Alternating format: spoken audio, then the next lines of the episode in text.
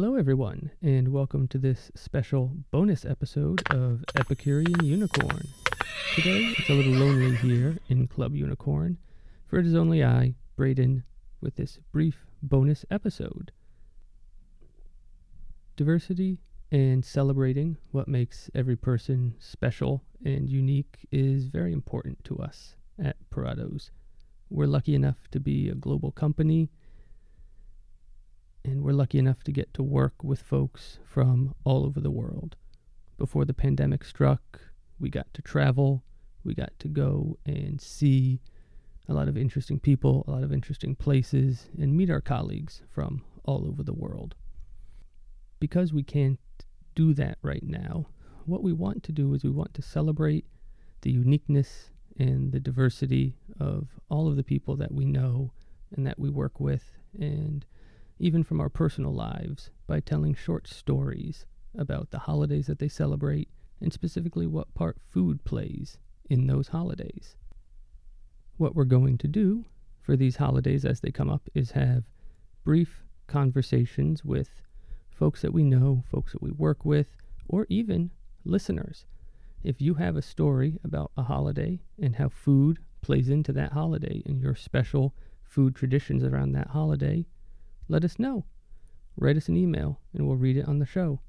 Leave us a voicemail, we'll play it on the show. We would love to hear all of the different and special ways that people use food to celebrate their special, unique holidays. We're fast approaching the Jewish holiday of Rosh Hashanah. Rosh Hashanah is the Jewish New Year. It literally translates to head of the year and it actually has an even older name than that, that translates to Day of Shouting or Blasting, which I found interesting. I never knew that before, but my favorite part of the holiday is the shofar, which is a hollowed out ram's horn that they sound during the services. And I've been lucky enough to get to go and see that a few times with my wife's family because they are Jewish and they celebrate this holiday. So we in my family now celebrate this holiday as well. For Rosh Hashanah, I had a conversation with one of our coworkers, Jen, who is getting ready to celebrate this holiday with her family, and she shared very briefly what it is that they have, what's special about the meals, and how those food traditions have changed a little bit over time as her family changes and grows. So, thank you all very much. I hope you enjoy, and here we go.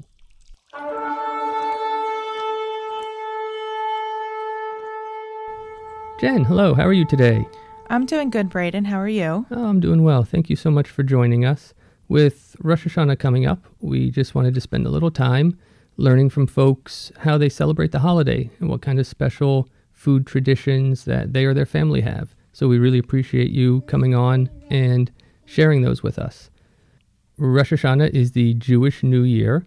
So could you share with us just a little bit about how you celebrate it and how food plays a part in that celebration? Yes, so Rosh Hashanah is the new year, and normally I get together with my immediate family and we'll have a nice family dinner to celebrate the new year. This year is a little different because of COVID 19. We will be celebrating it separately, but we will still enjoy the same traditional foods that we always have. Because Rosh Hashanah is the new year, we often wish each other to have a sweet new year, so the foods are centered around sweet. Um, we normally start our meals, our dinners, with challah with raisins. We normally have sweet and sour meatballs with tzimmes. And tzimmes is a mix of sweet potatoes and carrots and fruit and potatoes.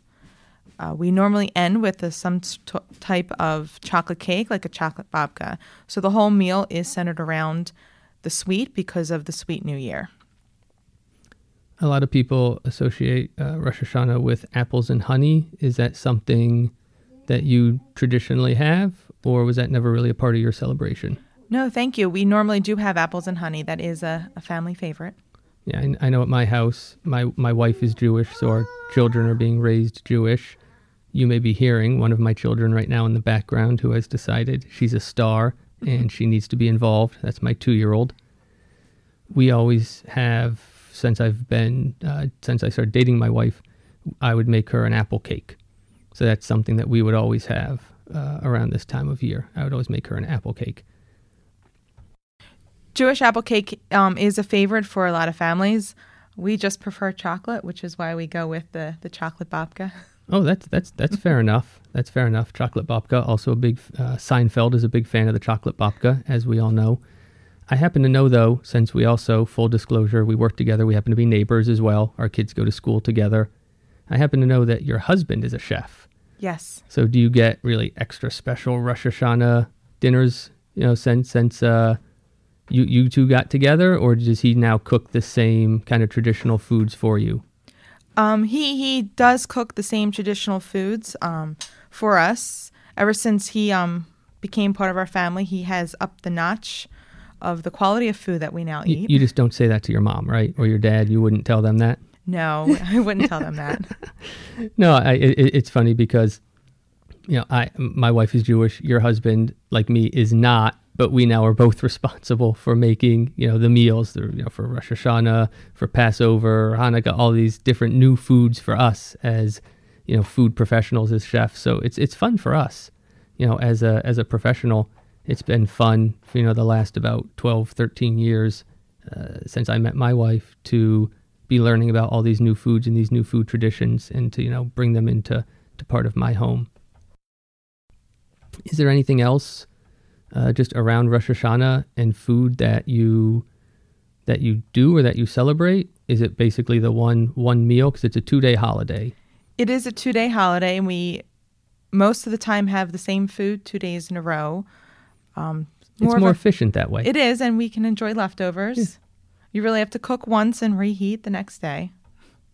No, that's it, it- it's funny because we do the same thing. I think for all the holidays, you know, I mean Passover is a little different; it's a longer holiday, but Ro- Rosh Hashanah every year, you know, it, whether it's my mother-in-law cooking or you know this year me cooking, we'll make you know the meal for the first day and then the leftovers for the second day. So I, I like it. I kind of like that because then I don't have to worry about another meal. The biggest struggle probably around my house is is convincing my children that you know these special once a year foods are tasty and delicious because small children sometimes they see something only once a year and they go I, I don't know about that. I'm not sure I want to actually, you know, have this. You know, what are you what are you putting on my plate there, daddy? Do your kids you have you have two daughters, do they feel the same way or are they all in with, you know, the special holiday foods that that you make? In the very beginning, when they were younger, they would not try the this foods that are particular to the holidays. Over the years, we've gotten them to be a little bit more courageous in trying the foods, and um, they they really do like some of them, especially the sweet and sour meatballs. They like challah bread, just not with the raisins. They'll eat it plain, and we have to take the crust off. Uh, uh, Um, but you know, they they are as they're getting older, they are getting more involved in the cooking process, and they do like to help. So because they are able to help, they are more willing to try the new foods. I think that's always true.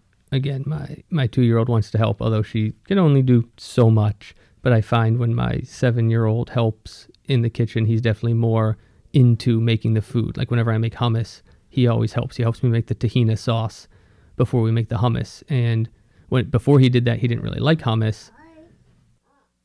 He wasn't sure what it was. Since he started helping me, you know, now it's one of his favorite foods, and I almost can't put enough of it, you know, on his plate. That's how it is now. Sweet and sour meatballs, my girls can't get enough of it. Well, and what makes it special though is that it is just you know for the holiday. If if you start to have those foods all the time, then they do lose some of the The unique special qualities. Yes, definitely. Jen, thank you very much. We really appreciate you coming on and talking with us about Rosh Hashanah and about uh, your special family traditions. Thank you. Thank you for having me. Happy New Year.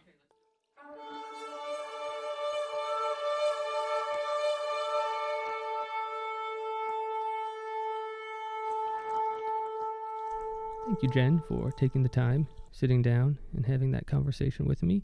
We really appreciate it, and we look forward to sharing more of these conversations with everyone around the holidays that we all celebrate, how we celebrate them, and how food plays a big part in our holidays and in all of these special times in our lives.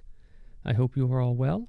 If you are celebrating Rosh Hashanah, have a happy new year It is now the year 5781 in the Jewish calendar. So enjoy, everybody. Stay well, take care, and be seeing you.